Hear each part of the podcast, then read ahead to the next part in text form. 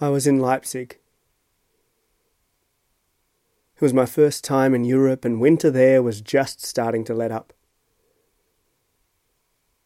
I stayed in an apartment with three kind anarchists with whom I would outstay my welcome. Often the skies were unceasingly grey, and sitting around the kitchen table you couldn't keep track of the time of day. But if there was a hint of sunlight, we would sit on the roof of the bike shed and picnic, drink, and play celebrity heads. One time I was Plato. And indeed it was as though we'd been in a cave and were finally being coaxed out into bright, shining days. Or mad nights. There was rumour of an underground party in an old nuclear bunker.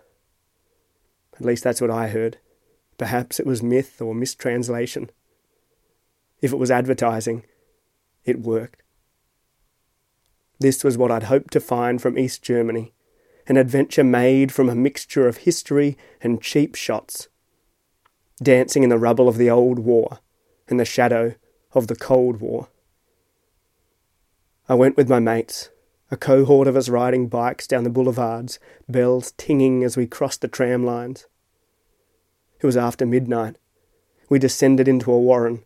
Industrial music pulsed from an unseen source. We lost each other.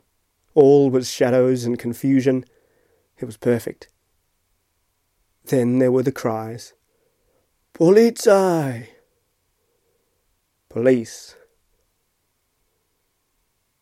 Eventually we were all ushered out onto the street, our silhouettes slashed by their fierce torchlight pushed through the corridors of that rabbit hole and above ground again. But now on the road we milled as a mob, and a chant arose, a mantra sung out in five unforgettable English words. Party is not a crime. Party is not a crime. That chant, that night, eventually they both petered out. For us, day broke in a petrol station that sold punnets of hot chips, and ever since I have told that story as a fable about the indomitable German spirit, the desire to party which cannot be beaten. I think it's a great catchphrase. Party is not a crime. But for large sections of the past year or so, it has been. And for those of us whose livelihoods are in part derived from festivals and events, from entertaining punters, from putting on parties. It's been a challenging period of time. And perhaps it will be a long time before it feels the same again. I look back on those halcyon days, or halcyon nights mostly, in which we gathered close together and didn't think much of releasing particles of spit as we sang along to the lyrics of a Bruce Springsteen remix. But it's given me a chance to think of this word party from a different perspective. There is a linguistic relationship between party and a part. A party is a bringing together of people, an opposite of being apart. A part is a portion of the whole. To partition something is to divide it. The words that signify sharing in the Romantic languages have the word part in them. Compartir in Spanish, for example. A party like the one I went to in Leipzig has as its purpose a sort of social unity. There we were all trying to dance our way into the same delirium with a mutual love for that highest of art forms, electronic music. A political party has much the same intention, although the medium is rather different.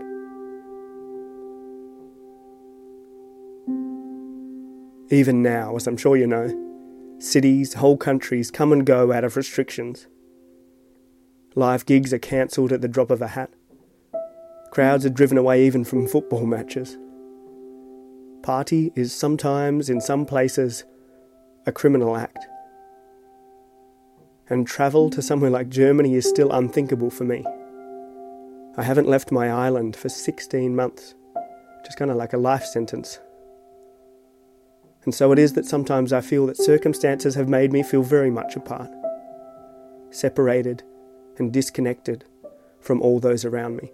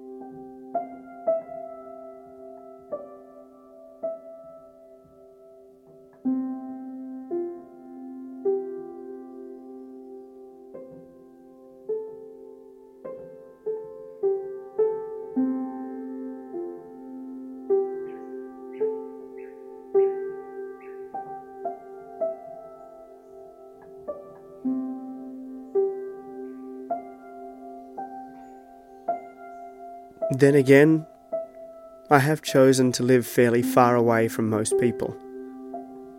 On the edge of a village at a latitude and longitude that does not know a large population. In an old railway wagon disconnected from the rest of its train. An isolated little shack without electricity. I would struggle these days to live in a city. And in fact, as aloof as I have made my life out here, I would never feel more isolated than if I lived in an apartment, each of which seems in linguistic and architectural design to be a space made to keep people from being together, to keep people apart. But maybe that's just my bias. I'm this weird mix of extrovert and introvert. I've set myself up so that I see all too many people at once and then need to be able to retreat to the bush, to the friendship of birds, to open space and to hours of introspection. And then I live in Tasmania, which topographically at least is a place apart. Throughout the past year and a bit, we have kept our borders closed for long stints of time, and given that it is a real, physical outline, a crust of cliff and beach. The border closures have been easy enough to enforce. We have a moat, wrote the Hobart newspaper in their front page headlines, and we're not afraid to use it. For most of us, this has meant a rather pain free pandemic. But extended isolation has its effects. There is something psychologically interesting about living on an island at the bottom of the world, feeling as if we're drifting disconnected from the events on other continents. It's been hard to keep up with close friends and even family members who are elsewhere. To have empathy requires some effort and some imagination. And you do wonder will I ever see these mates of mine, my brother, ever again? Then again, there were in early 2020, at the beginning of all the changes. Those videos of Italian neighbours sticking their heads out of an apartment block and singing like a street choir. The point seemed to be that we would be able to find ways to overcome the apartness of our lives, even when the architecture was unchangeable and when the restrictions seemed overwhelming. The time has passed in that weird way which has made it impossible to measure, and you have to ask yourself are we still capable of sharing a chorus with those in distant countries? If I stepped now into an arena in Los Angeles or a bazaar in Tabriz, would I still feel that I had shared an existence with the strangers around me? Or would I feel separate, as if the year of isolation has made my life somehow come asunder from them?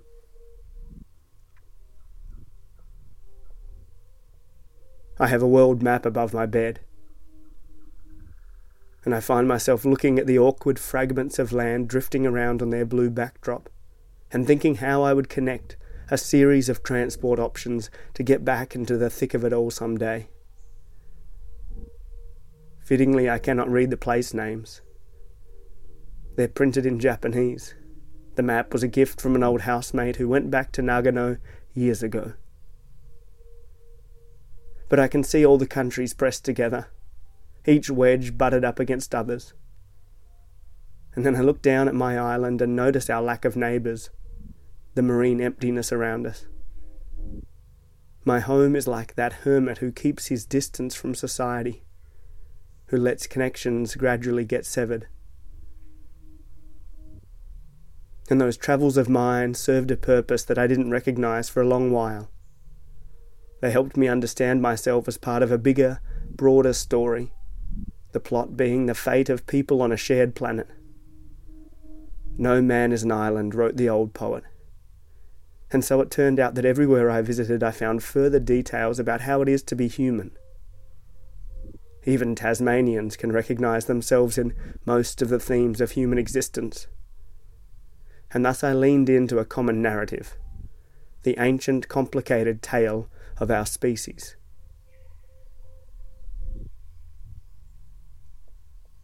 I play a game with mates. If all of a sudden you could go anywhere in the world, no questions asked, to where would you be travelling? My answers change drastically each time the question is turned back to me. Uzbekistan, Japan, Armenia, Chile, Kenya. But such flights aren't happening yet. Instead, I look above and see a familiar form the peregrine falcon, that impressive bird of prey who inscribes the same circles in the sky all across the planet. Some of us share the falcon, and failing that, we share the sun, we share the moon. So there are stories that sew up the gaps between us. They can stand in place, while physically we may remain many miles apart.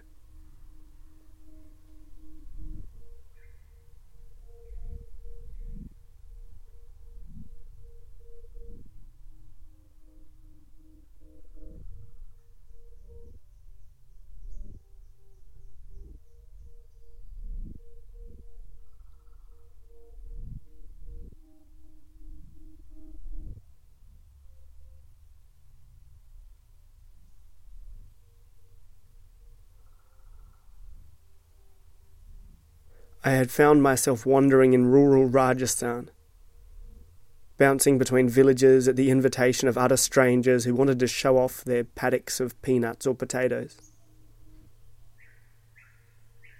In one village, I was brought into the home of the Sarpanch, the elder, and we sat cross legged on a woven day bed and spoke about money as we drank cups of hot milky tea as sweet as morning light.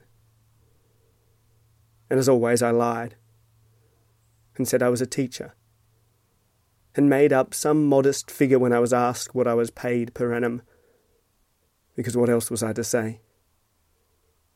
That I was an unemployed wannabe writer living off some savings and the smell of an oily rag? The walls were whitewashed, and discs of flatbread were being cooked in rooftop stoves. Everything shimmered as if it had been rubbed down with mustard oil. And the women wore the patterned scarves and veils of purdah. Daughters and wives whose public lives took place behind colourful curtains which they flipped dexterously over their heads even as they brought out the tea or chapatis, or stood at the window to eavesdrop on us and observe my incongruous presence. I caught a glimpse of one woman who bared half her face, showing half of her pursed smile, a portion of her plaited hair, a single eye that briefly permitted itself to be seen as it went on seeing.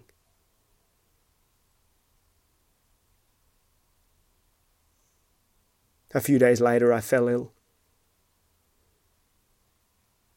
Some cultures would hold beliefs that suggest I might have gotten sick because of the illicit gaze of the half veiled village woman but with an equal lack of scientific process. I laid the blame on some green chutney I'd eaten. By then I was on the outskirts of Jaipur, a sprawling city where an excellent literature festival was being held. For a week I stayed in the honey coloured walls of a fort town, like a pigeon in the notch of its turrets. It's strange to relate, but the night I got sick, I shared the room with two deaf women who I did not know. I was unable to communicate with them in that dark room. And so I dreamed that my voice had been taken from me.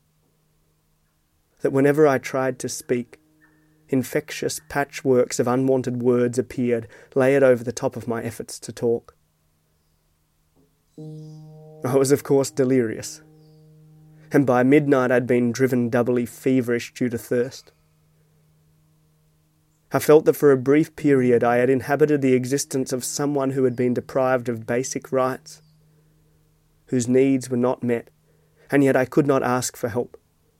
I was suddenly someone who had been politically disempowered, socially separated.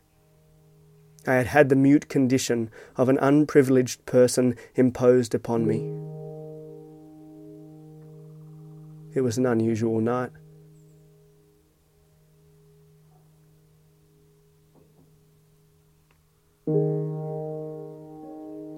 And of course, in the morning, all that mayhem had passed from my mind and indeed my life.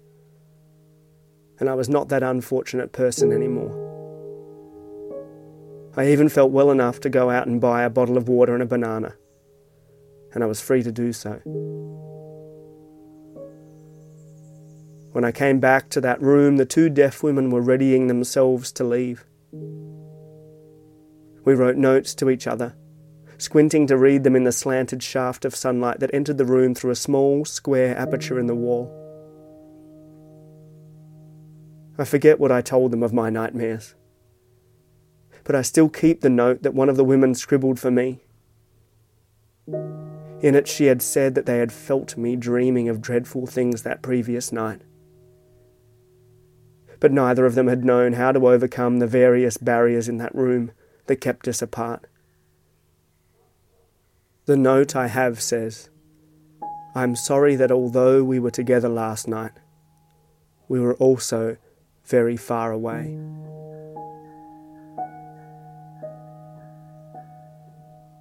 the social structures differ between cultures. But there's often a feeling amongst us that we are fragmented in every way, that we have all found our own forms of purdah, separated not by patterned fabrics perhaps, but some other invisible material.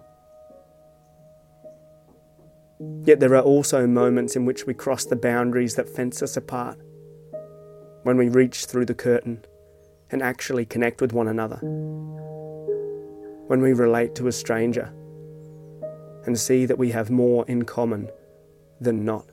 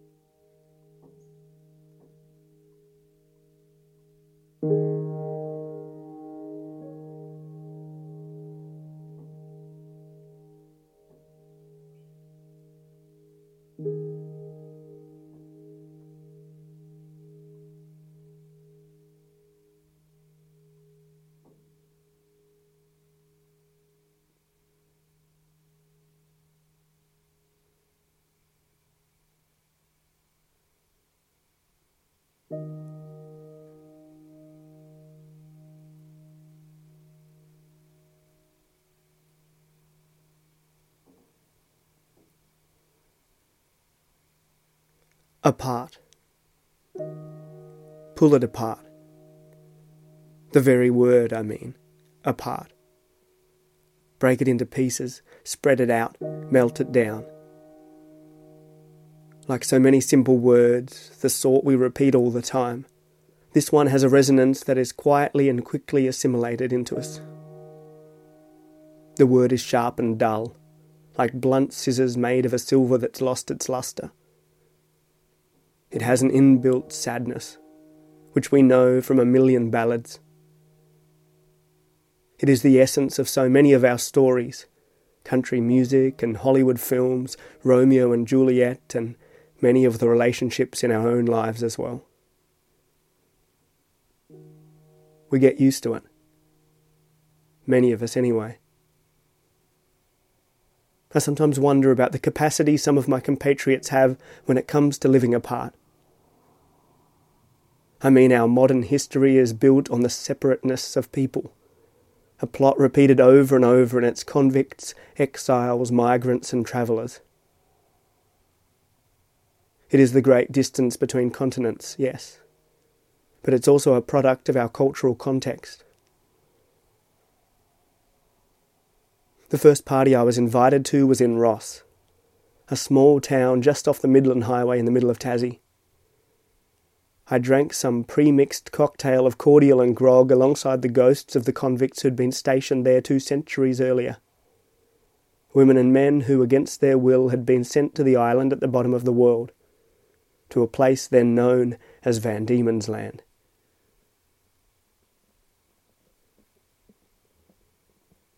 The sense of isolation must have been immense. These individuals, sometimes transported for little more than petty crimes, were sentenced not only to hard labour and a loss of liberty, but they were removed from their families, their histories, their whole lives. Convicts lost parents, children, spouses, friends, and lovers. One of the era's forms of vernacular literature was the love token.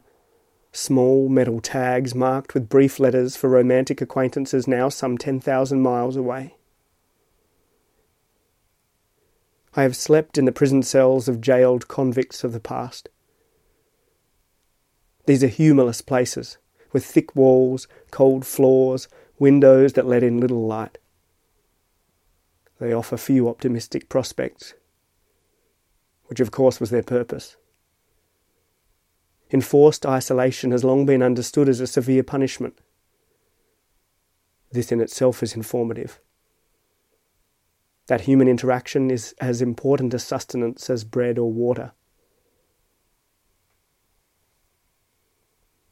Sometimes it seems that as a youngster, I absorbed some of the melancholy that this system instilled in my island society.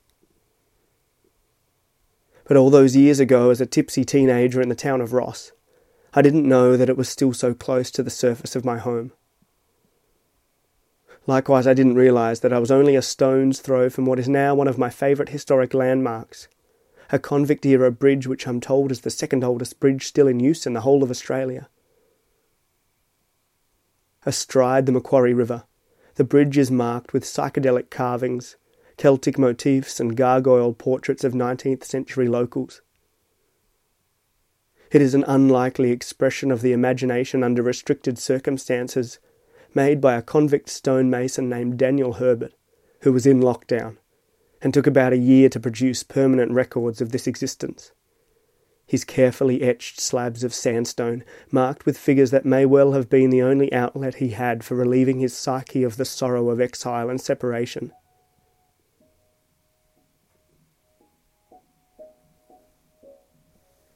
It is only coincidence that art is contained in the word apart. It would be fatuous to suggest that there's something in that. It'd be bad faith a bland cliche. But still, is there not some resonance in there? Is there something to consider in that echo, accidental as it may be? The truth is that I find writing is the act that sometimes makes me feel the most isolated of all. Yet it is also far and away the thing that connects me most to anyone and everyone. Such are the bizarre rituals of the past 16 months.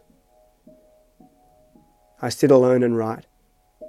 I murmur stories into a sound recorder with my headphones on. I listen back and edit it all on my computer, solitary, lonely, sick of myself. And then I put the finished product out there. This storyteller's work, shared with all the world.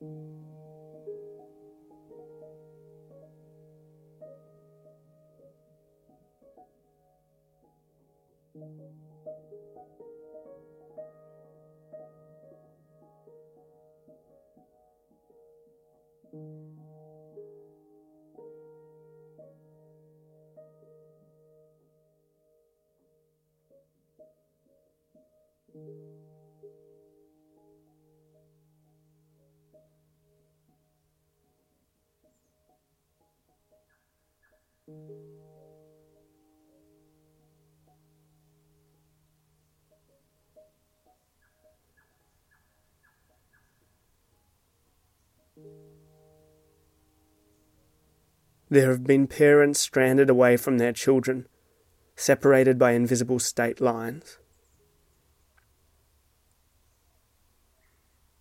The elderly and the unwell have been isolated in hospitals and care facilities. Lovers have been forced apart. Migrants have not been able to get to their own home countries. Friends in the same suburbs have at times struggled to meet for a stroll to the shops. And there have been women and men stuck where they do not want to be, with people they wish they could separate from. Needless to say, this has been a strange episode to live through. For many of us, the memory of it all will be just a blip, as they say, or a speed bump, a curious interlude in which our lives warped unexpectedly. But for others, it will be recalled as an era of trauma and tragedy.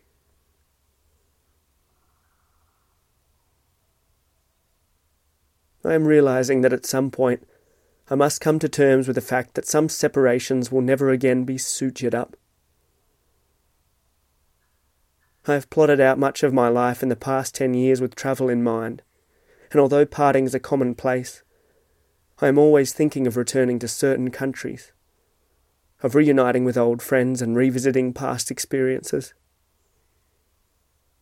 But now I'm in this train carriage going nowhere, and realizing that in all likelihood there are people I will never see again good mates, worthy companions.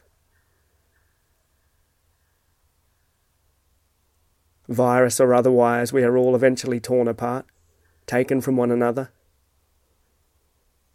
Piece by piece, our social lives split into shards. We separate, and only if we are lucky do we get the chance to say farewell.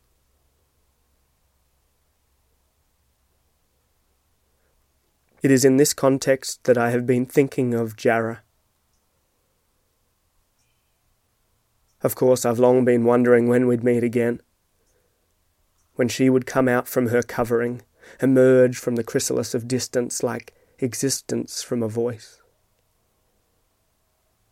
She's my pen pal, a favourite writer of mine whose words sum up a country I do not know. We've actually spent just one hour chatting in person. I remember her hair and her kangaroo fur shawl smelt of campfires and spiced tea and we decided in an instant that we ought to exchange letters. And so we have, for some years now. But the methods by which we send messages are getting stranger and stranger. Recently, she sent me something made from mauve smoke and clouds broken into a sort of visual Morse code. It was a message that read, Make me something impossible. So I took a stick of cherry wood and crafted it into a blonde and ochre coloured cockatoo, and threw it up into the thick of a flock and told it to fly across the country to her. And once there to squawk out the same request to her. Come on, Jarrah. Create poetry. And somehow it was as though I could watch on from afar and so one night I thought I saw her throw a scrap of paper out the window, and I was surprised to see her littering. But when I looked more closely, I saw that the rubbish hadn't fallen, that it had gone against gravity, that in fact she had made a moon, all crumpled and full of folds, adorned with stars, her face catching sunlight, framed by the scrap timber from which Jarrah had shaped her shack. and in the morning a yellow butterfly wandered straight through my front door. And we followed it, Jarrah and I both. She had high tech binoculars, and I went on foot. The butterfly was heading towards the mountain range. It wobbled up the slopes like a wonky puppet with neither itinerary nor map. And when it reached the top, it turned into the sun, a bright glow on an unlikely arc across the sky.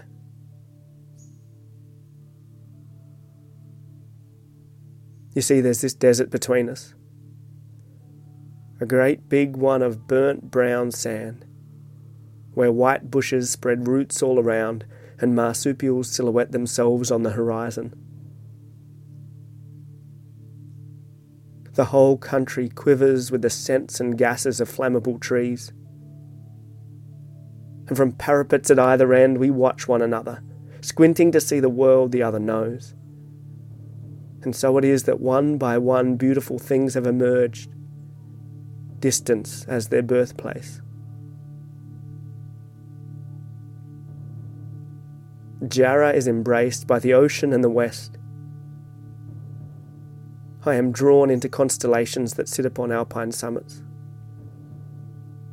When she tosses words into the wind, they reach me days later, stained with red dust. I cast a batch of birds her way, or tape messages to a whale's back.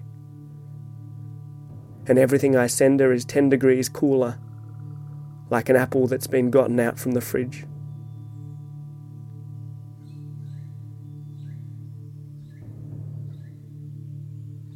For a long time, I have acquiesced to the fact that this is a desert that cannot be crossed.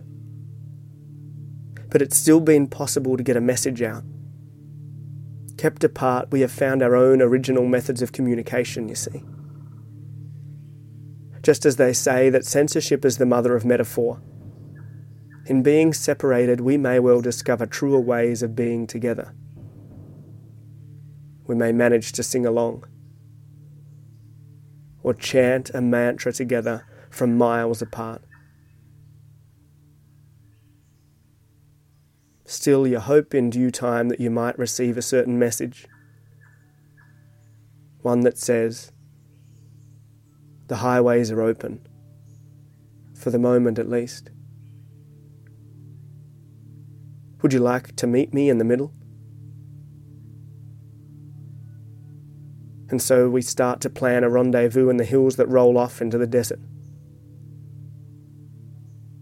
We agree to encounter one another somewhere easy to find, like beneath the biggest flock of budgerigars out there, or in the dead centre of the west wind, or in the pause between the stanzas of a poem.